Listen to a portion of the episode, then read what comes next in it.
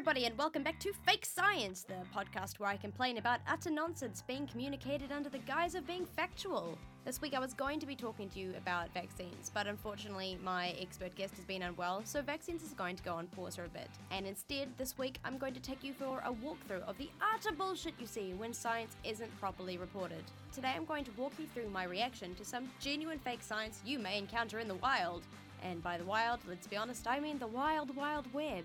What I'm going to do is pull up pieces of supposed science news that I've encountered in the last week and tell you why they are the academic equivalent of painting a mouse orange and black, setting it free in a school, and reporting that a vicious tiger attack has terrorized a nation. So sit back, relax, and hear about how a fry a day won't keep the bald away, and almost anything you've heard about red wine in the last decade is crap. This is Fake Science with Bronte Wilson. We're going to start off with this little gemstone that I encountered on social media just this week. Japanese scientists say eating McDonald's could help hair to regrow. Yes. I'm going to start off with one really important point. And if you take anything out of this podcast, it should be this. No, they don't. No, no, no. Japanese scientists are not saying that eating McDonald's cures baldness. They're not. And it doesn't. At all. It is 100% fiction. That statement is about as realistic as your secret fan fiction tales of Professor Snape and McGonagall getting together and starting a foster home for abandoned penguins, which, to be fair, is a movie I would totally watch. But moving on, this clip in particular was featured on Australia's Today Show, accompanied by an article. And we're going to summarise what this article is actually saying. It starts off with this quote A team of Japanese scientists claim eating the fast food restaurant's fries could help hair to regrow after seeing promising results in lab tests, The Sun reports. And by The Sun, they're referring to where they got the information from, the UK newspaper, not, you know, The Sun. Uh, and the rest of the article can be summed up as the scientists have mass produced hair follicle germs which fuel hair development using a secret ingredient that is found in McDonald's fries. The research has been tested on mice, but researchers think it'll work for people too. And now let's take a look at what's wrong here. Entirely false claims. So the first point to be made is mostly just reiterating what I already said oh so eloquently that no, Japanese scientists are not making this claim that McDonald's cures baldness. That is entirely false. Nowhere in the study does anybody say that. In fact, nowhere in the study does anybody say anything about McDonald's at all. Which leads neatly into The magic ingredient. all this hype about some magical ingredient is really just freaking weird. Because it's not like it's stolen from some secret McDonald's French fry recipe. The whole link to McDonald's French fries is actually really bloody thin, because the same ingredient can be found in a lot of stuff. Also in silly putty. Yet for some reason you don't hear anybody saying, eating silly putty cures baldness, do you? So, what is this mystical ingredient?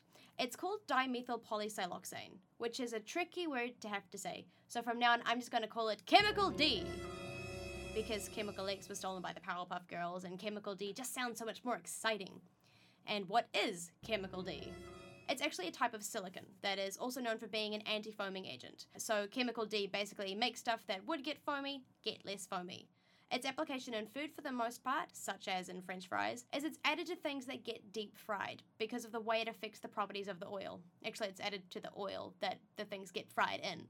Because if you've ever cooked with oil, you probably know it's really spattery.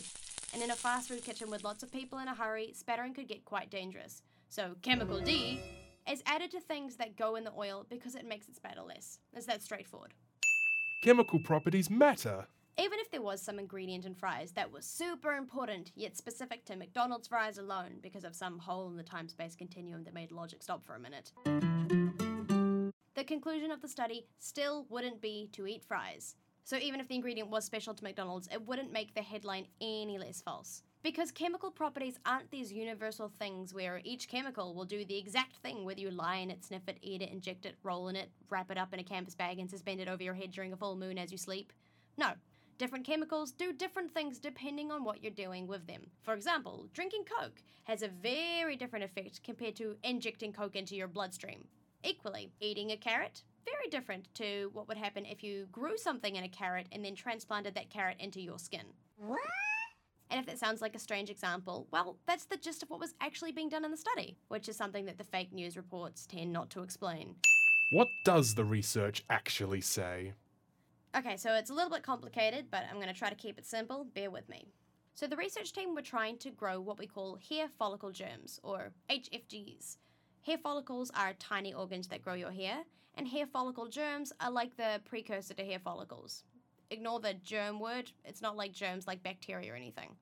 Uh, so you need HFGs to grow hair follicles, and you need hair follicles to grow hair. Now, previous research has been unable to grow many HFGs at once, and the breakthrough in this research was actually achieving large scale growth of successful HFGs. These HFGs were then transplanted into the backs of some naked mice, where they successfully grew hair follicles and even some hair. So, where does the chemical come into it? Well, the HFGs have to be grown somewhere, and cells in lab experiments are grown in what we call cell cultures, which need to grow in cell culture vessels. Vessel, a place for the cell culture to grow. Obviously, they're put in with other materials to support the growth, depending on what kind of cells you're trying to grow and to do what. So in this case, the silicon chemical D was put at the bottom of the vessels the cell were grown in because it is oxygen permeable. The idea being that HFGs were able to grow when given a nice breathy oxygenated thing to grow in. So this successfully led to a large scale growth of 5,000 HFGs. The problem with this nonsense. The problem here is that this is a news site with a wide audience and a fairly decent budget, lying about what a study says, not communicating anything from the actual study, using it as clickbait to get an even wider audience, and ultimately the key message promotes unhealthy behavior. Not only that, but clickbait crap can have quite a snowball effect. It starts with one idiot not reading scientific research properly, and now if you Google or YouTube French fries and baldness, there are endless demonstrations of how this false information has been reproduced almost as quickly as it would have been to just read the research in the first place. So, just in case anybody is left with any element of confusion, eating French fries will not cure baldness. Heck, chemical D is even found in hair conditioner, so, you know, as well as French fries and silly putty. So, you'd think if anything to do with chemical D was going to help with hair growth, it would be condition your hair, you know, using the stuff that actually touches your head rather than eating French fries. It's all fake science, fake science. Similar to this stupid French fry news, there is another product that sure gets a lot of media attention, and that's.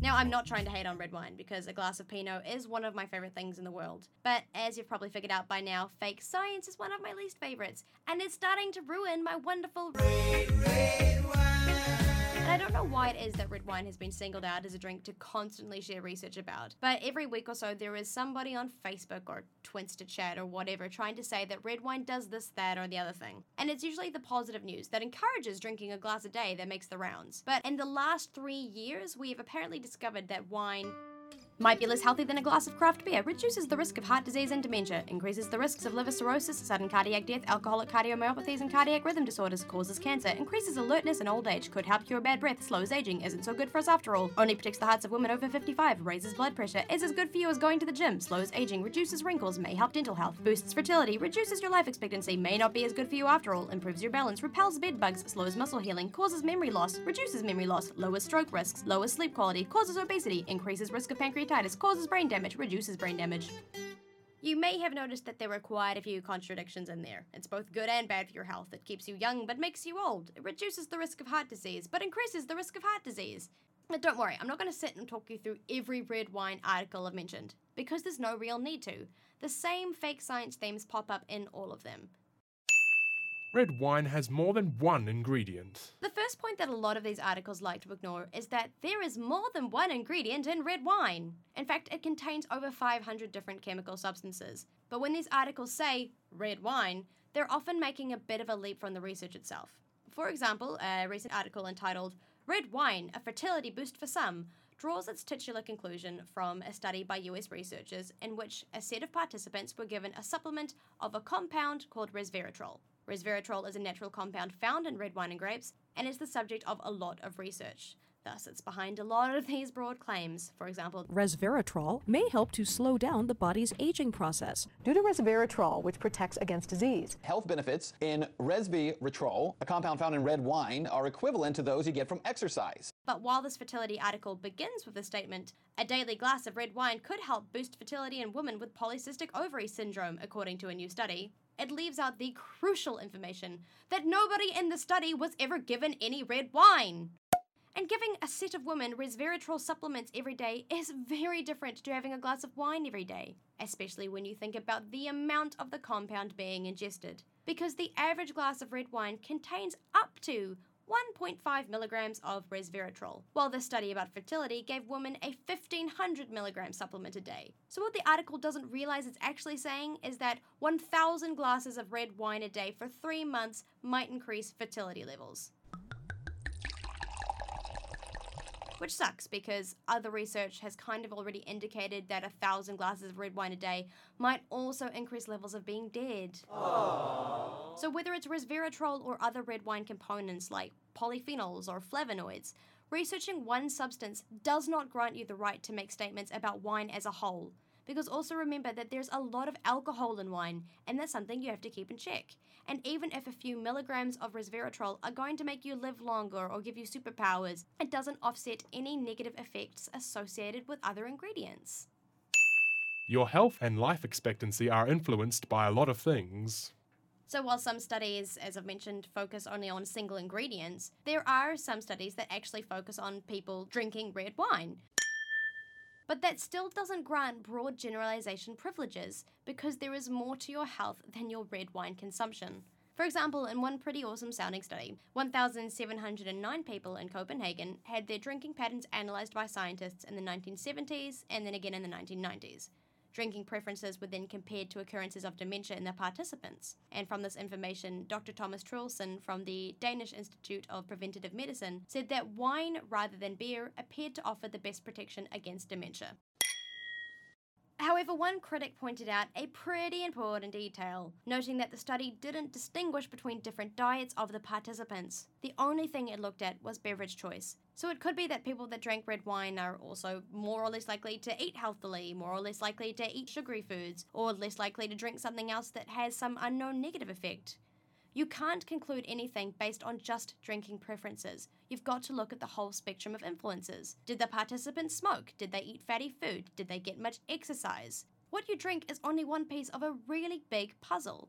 But what's important though is that Dr. Truelsen never concluded that people should start drinking red wine. Instead, what he said was these results don't mean that people should start drinking wine or drink more wine than they usually do, but the results are exciting because they could mean that substances in wine reduce the occurrence of dementia. That's a pretty fair conclusion to make. Yet in the article, even though it includes the quote saying that these results don't mean people should start drinking wine or drink more wine than they usually do, Whoever wrote it still felt it was appropriate to begin with. A couple of glasses of red wine a day can lower the chances of senile dementia in later life.